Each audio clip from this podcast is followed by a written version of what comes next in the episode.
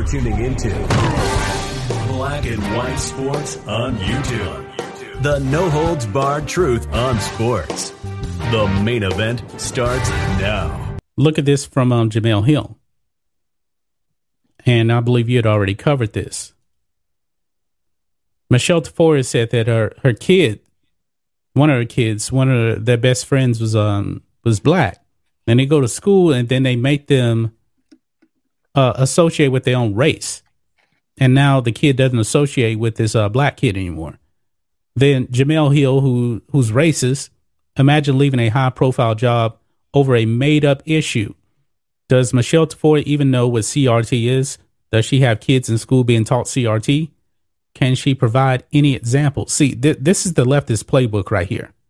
Because, like in Texas, it's illegal to uh, teach uh, CRT. But what they do is they try to go around, and if you have a, uh, they try to implement it into math. You know, like like uh, for Yeah. example, Yeah. they'll use um, all right, two plus two minus two is uh zero, right? So let's take for example, you have two black kids, and then you have two black kids that were killed by white people because they're racist. How many black kids do you have left? You have zero black kids because the white kids killed them or the white people killed. That's the way they do it. And they want to call it uh it ain't CRT. That's the kind of stuff that they they've been doing out there. But it gets If- worse. Go go ahead. If I'm being honest with you, and it, having a, a child that's in elementary school right now in rural East Texas, if I'm being honest, I think CRT is being taught in every school right now across the country.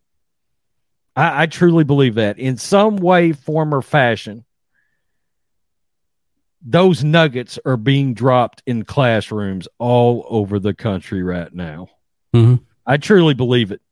I truly believe it because a lot of these teachers now are are are liberals. They just are. Yeah, they are. Uh, they are. I mean, and um, you know, they're all over the place, regardless of where you're from.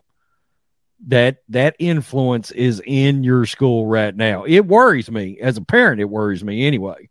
You know, but she gave examples when she was when she was on um, Gutfeld the other night. She gave examples, or maybe it was it was Tucker when she was on with Tucker, she talked about the things that her her kid's school was doing. Like like purposely they created these classes to separate out children based on race.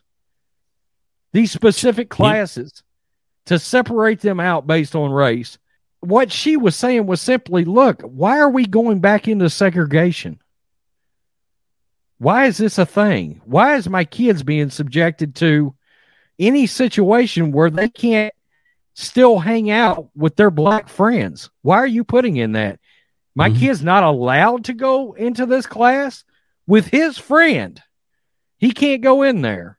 Yeah, she was disgusted by that. I am too. Yeah, that mean, sounds like on. something straight out of Jim Crow. That's Uh, crazy. you- it's crazy. It's crazy, is what it is. You remember uh, woke LZ Granderson, right? Oh yeah. The twisted path that led Michelle Tafoya from covering the NFL to denying systemic racism. All right. Bro, check this out. Recently retired NFL sideline reporter, this is from him, uh, swung by Tucker Carlson's show this week to talk about why she felt compelled to leave her high profile sports media job and get involved in pro- into politics. Now, I can guarantee you, Rhodes, if she was actually out there getting into leftist politics, they wouldn't say nothing about her. They wouldn't. Th- this article would not be written. Brave, stunning, and courageous right now. Yeah.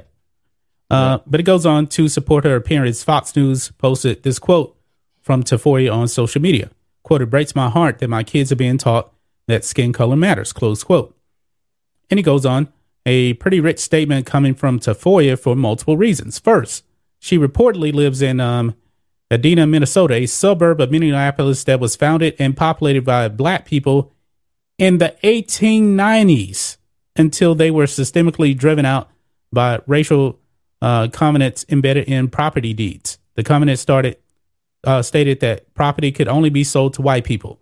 Rhodes. This dude went back to the 1890s. Was Michelle Tafoya anywhere around in the 1890s?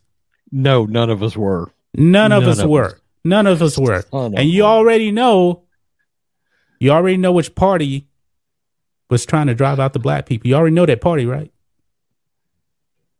Let me let me let me help us out. pretty pretty much, man.